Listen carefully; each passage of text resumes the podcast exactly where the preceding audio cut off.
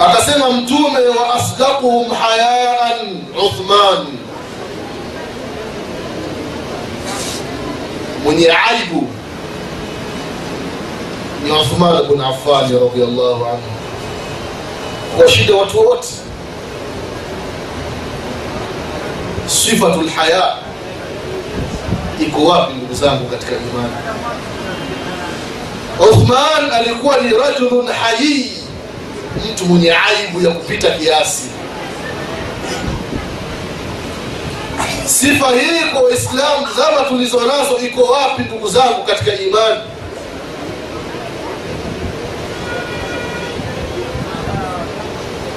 Tumefikia wallahi muislamu anamiliki simu. Simu kubwa. Mfano huu tunapenda kutoa sana mwislamu simu yake hebu angalia aliyoyaweka ndani ya simu yake. Akiwa faragha peke yake chumbani anaanza kuangalia yale mazile makafya picha za mapenzi picha za seksi picha za nini. Iko wapi sufati lhaya kumwonea aibu mwenyezi mungu subhanahu wataala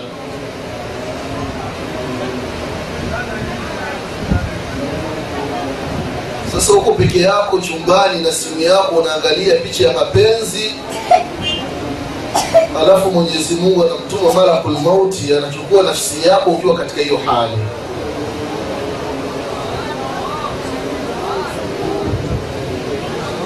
alafu kuna kuna haraka gani baina yako wewe mwislamu na picha za mapenzi? Kuweka kwenye simu yako. Wezekana umerekodi qurani humo ukaongeza uchafu wa picha za mapenzi unaingia nazo msikitini.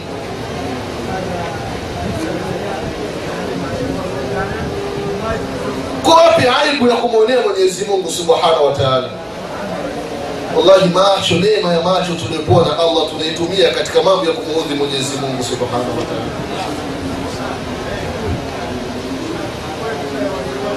mtihani katika baya zaidi huko unaangalia picha za mapenzi akija mtu akigonga mlango unazima alafu ndio unafungua mlango unamkaribisha.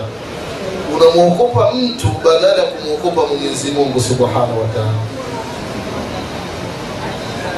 taala yastahyuna min annas wala yastahyuna min allah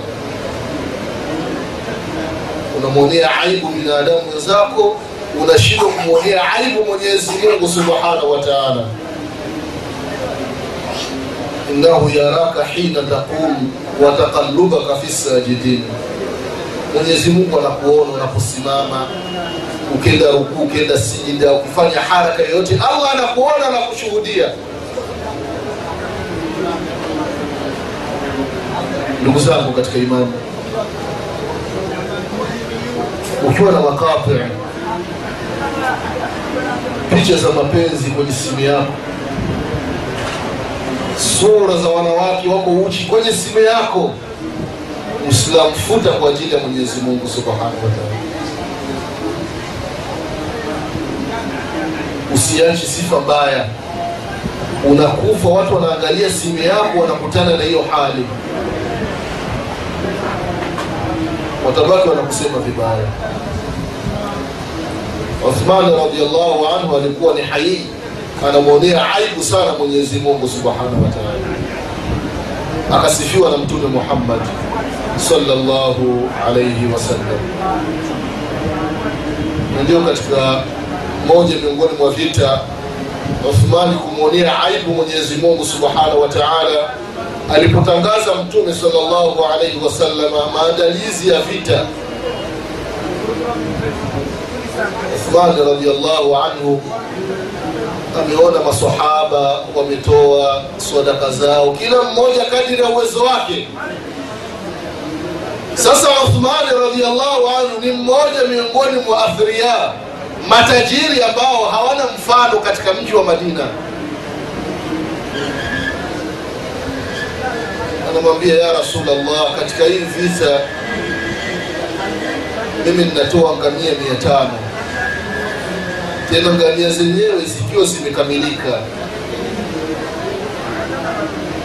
zikiwa na kamba zake na kale kagodoro ambapo kapo juu ya mgongo wa ngamia fi sabilillah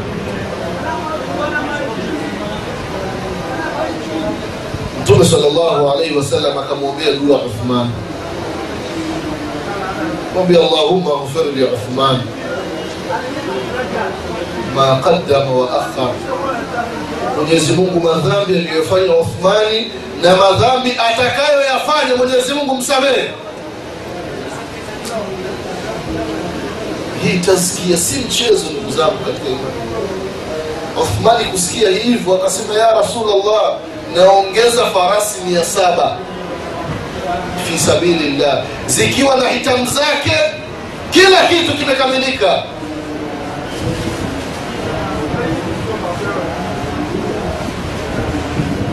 Mtume salllahu alaihi wasallam anamwambia uthman kwa kumwombea dua kwa mwenyezi mungu. Mwenyezi mungu mwingize uthmani peponi bila hisabu uthmani kusikia hivyo anasema ya rasulllah naongeza ngamia mia tisa. Mtume anasema ma dhara ma fala uthmanu bada lyaum uthmani akifanya jambo lolote kuanzia sasa mungu hamwandikii tena dhambi anamwonea aibu mwenyezi mungu subhanahu wa kwamba anamiliki vitu alafu kuna msaada kuna tangazo linahusiana na kitu ambacho anamiliki. Aache kutoa kwa ajili ya allah subhanahu wa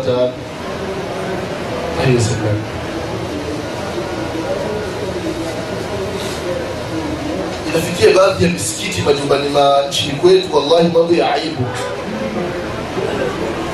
unakuta kwenye kamati ya msikiti anasimama kiongozi anatangaza ya kwamba waislamu tunawatangazia kwamba taa mbili za nyuma zimeungua.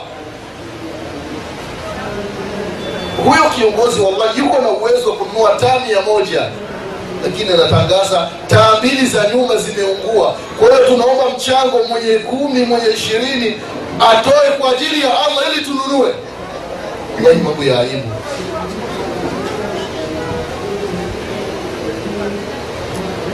mambo mengine wallahi yanatangazwa misikitini aibu.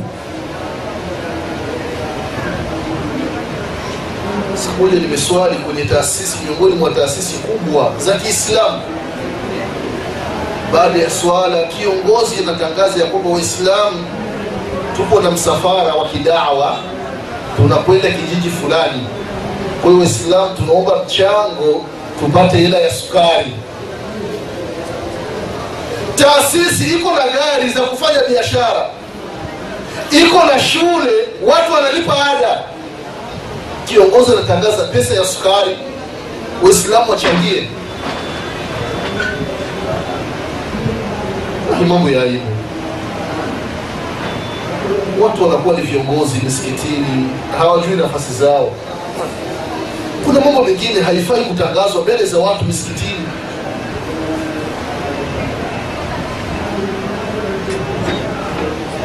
wakati mwingine wallahi unakuta bili ya maji imekuja au bili ya umeme. Wakati mwingine pesa ndogo. Ikiwa wewe kiongozi huna pesa hebu angalia kwa waumini wanaoswali katika msikiti wako. Pelekea ile bili. Bili elfu moja na mia mbili. Ambie tu bili iendewe sadaka ya leo itakuwa ni kwako. Kheri ya leo ichukue wewe. Ndio unakuta ndugu zangu katika imani mambo mengi katika misikiti huwa hayaendelei. Kwa nini? Kwa sababu ya viongozi. Wanakosea utaratibu aliyokuwa akiutumia mtume muhammad sallallahu alaihi wasallam kwenye michango kuna michango ambayo inatakiwa watu wote washirikiane. Na kuna mambo ambayo inatakiwa ni mtu mmoja tu. Katika mji wa madina palikuwa na kisima. Kisima kilikuwa kinaitwa bir ruma. Yaani ni kisima cha myahudi anaitwa roma katika jamiatul islamia shule ya madina chuo kikuu katika upande wa magharibi wa magharibi kuna barabara inaitwa sharia roma sehemu ambayo alikuwa anakaa huyo myahudi kipindi hicho cha mtume salllahu alaihi wasallam. Katika mji wa madina zama za mtume salllahu alaihi wasalama visima vilikuwa vinatoa maji ya chumvi. Lakini kisima cha bwana roma kilikuwa kinatoa maji matamu. Waislamu asubuhi baada ya salati lfajiri wanakwenda kwenye kisima cha bwana roma wanachota maji kwa pesa. Bwana roma anatoka nyumbani kwake na, na begi lake mpaka kwenye kisima chake kila anayechota maji anatoa pesa. Ikifika usiku anafunga begi lake anaelekea nyumbani kwake. Hali hiyo ikaendelea siku moja mtume salllahu alaihi wasalama akasema mbele ya waislamu kwamba man yashtari bidri ruma walahu ljanna nani atakayenunua kisima cha bwana roma atapata pepo? Angalia uslubu aliyotumia mtume sala salama kwamba nani atakayenunua inaashiria mtu mmoja. Akaniosha kidole uthman bn afani radiallahu ana ya rasulllah mimi nitanunua kisima hicho. Lakini ingelikuwa kwamba ni mchango mwenye tano mwenye kumi ingechukua muda. Uthman kasikia habari ya pepo anamfuata mwenye kisima anasema nataka uniuzie kisima chako. Yule myahudi anapiga mahesabu pesa anazozipata kwa siku. Akamwambia kwamba hapana siuzi. Uthmani akarejea nyumbani kwake hakupata usingizi. Kisha sikia pepo na pesa anayo. Asubuhi anamfuata bwana roma. Akamwambia kwamba ikiwa huwezi kuniuzia basi tufanye musharaka. Yaani utaje pesa unazotaka mimi nikupe tushirikiane kwenye kisima. Yule myahudi akasema ngoja nitaje pesa ambazo itakuwa ni taajizi atashindwa kutoa. Akataja pesa. Uthmani kile kiwango anamiliki japokuwa kile kiwango akilingani na, na na kushirikiana na mtu kwenye kisima baada ya kutajiwa kile kiwango Othmani akatoa akawekeana mkataba kwamba siku moja ni ya Othmani ya kumiliki kisima na siku ya pili ni ya bwana Rome ya kumiliki kisima. Sasa angalia ndugu zangu katika imani, kisima kinamilikiwa na Othmani na bwana Roma. Baada salati lfajiri, Uthmani radhiallahu anhu anaotangazia Waislamu ya kwamba leo ni siku ya Uthmani ya kumiliki kisima. Watu waende kuchukua maji bure. Watu wanachota maji bure ya kutumia siku hiyo na akiba ya kutumia siku ya kesho. Ikifika zamu ya bwana roma anachukua begi lake anaenda kwenye kisima haoni mtu hata mmoja kuja kununua maji siku inayofuata ni siku ya othman watu wanachukua maji ya kutumia leo na ya akiba ya kesho. Bwana roma akija hapati mtu. Kabidi mwenyewe amfate Uthman, akasema ile sehemu ya pili inayomiliki nipe pesa nikuashie niku kisima moja kwa moja. Uthmani akanunua kile kisima halafu akikitoa wakfu kwa ajili ya mwenyezi mungu subhanahu wa himma ni nini? Ni pepo ndugu zangu katika imani mtume wetu muhammadi salllahu alaihi wasallam alikuwa na pete. Pete yake ilikuwa inaandikwa muhammadu rasulullah. Baada ya kufa mtume sallallahu alaihi wasallama ile pete akawa anaivaa abubakar sidiq radiallahu anhu. Baada ya kufa abubakar ile pete akawa anaivaa uthman bin umar bn alkhatabi radiallahu anhu baada ya kufa Omar, ile pete akaivaa uthman bn afani radiallahu anhu. Siku moja uthman yupo kwenye kisima cha roma ile pete ikaanguka ndani ya kisima. Watu wakaingia ndani ya kisima kile wakatoa maji yote ile pete haikuonekana tena. Almuhim ndugu zangu katika imani uthman alikuwa anamwonea aibu mwenyezi mungu subhanahu wa taala